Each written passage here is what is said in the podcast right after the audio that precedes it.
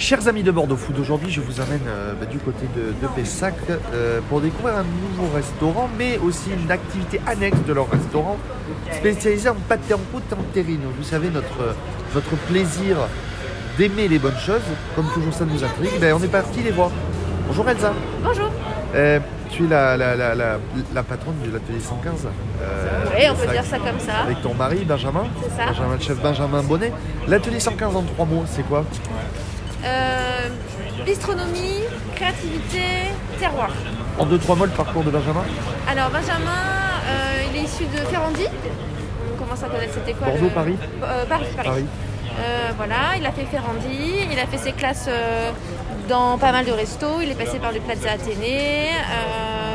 À Bordeaux, de notable, il a fait la Cape avec Nicolas Magie, étoilé, et ensuite le Saint-James, toujours avec Nicolas Magie. Vraiment pour résumer son parcours. Voilà, donc il était second de Nicolas Magie. Et puis, il y a 7 ans, il a décidé de monter l'atelier 115 à Pessac. Donc un bistrot à son image, c'est-à-dire... il mélange la tradition de la cuisine française. Par exemple, là, il faisait une blanquette de veau la semaine dernière. Et il amène sa touche avec un petit peu de citron vert, des épices, des assaisonnements, voilà. Donc, ça fait 7 ans. On est content. Et c'est à Pessac, voilà. Et donc, vous avez ouvert depuis pas longtemps les terrines de l'atelier. C'est spécialisé en pâté en croûte et en terrine. Oui. Là aussi, c'est quoi ? C'était parce que ça vient un franc succès sur ces produits-là ou parce que c'était une envie de le faire ? Alors, Benjamin, il est très curieux, il a 15 idées à la seconde et un jour, il a décidé de faire des pâtés, des terrines, des pâtés en croûte au restaurant. Et donc, au final, on l'a testé sur notre clientèle qui a vraiment répondu présent. Donc, on le mettait en entrée ou en suggestion au restaurant. Et puis, à force de le faire goûter à droite à gauche, aux clients, aux amis, à la famille, on nous a dit « Ah, quand même, c'est bon ce que vous faites !» Pourquoi est-ce que vous ne tenteriez pas de le lancer à part, quoi, en vente directe ? Donc c'est ce qu'on a fait. On a créé une société à part qui s'appelle les terrines de l'atelier. Et donc on produit des terrines et des pâtés en croûte 100% sud-ouest. Donc que du produit 100% sud-ouest pour goûter le pâté en croûte. Donc il y avait du foie de poularde, il y avait des pistaches. Alors les pistaches c'est Sicile, ouais. Parce qu'il n'y a pas encore de pistaches dans le sud-ouest. Mais sinon, c'était Port-des-Landes, Magret du sud-ouest, il y avait le foie de poularde de la ferme des Vallons, tac, je réfléchis s'il y avait dedans. Il y avait la pâte maison. Et la pâte maison, bien sûr. Et on fait tout nous-mêmes de A à Z.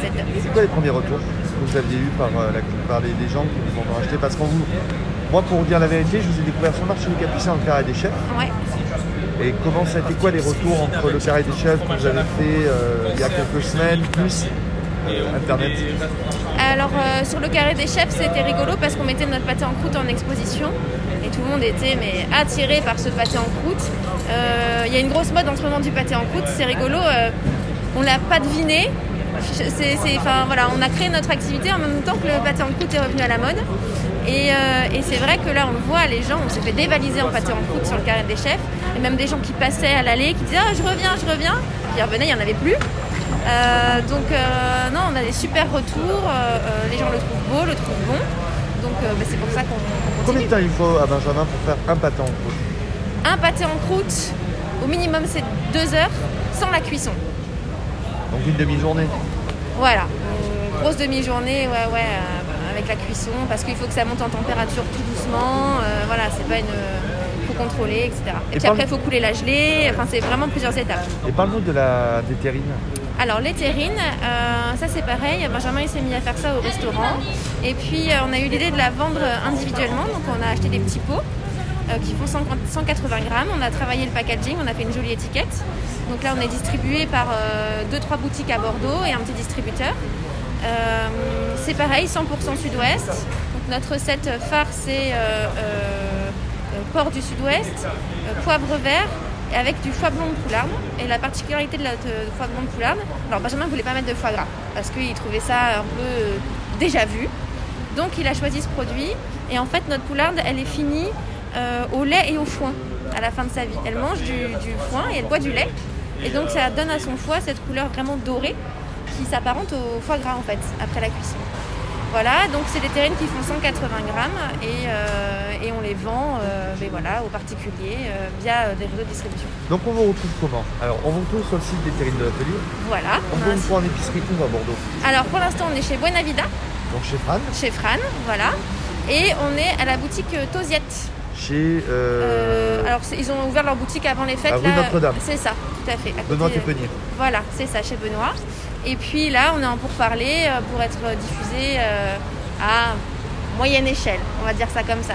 Nous, on n'a pas des vues d'industrialisation, on veut que ça soit un produit artisanal, bien fait, respectueux du produit. Donc voilà, on cherche des distributeurs, mais tranquille. Donc lesterrinesdeuxatelier.com, sur les réseaux sociaux, oui. Sur les distributeurs. Donc si tout cela, ce que je vous raconte vous intrigue, vous commentez, vous partagez, vous dites ce que vous en pensez. Et on te retrouve sur bordeauxfoot.fr, Elsa. Eh bien, merci beaucoup. Eh bien, je te remercie.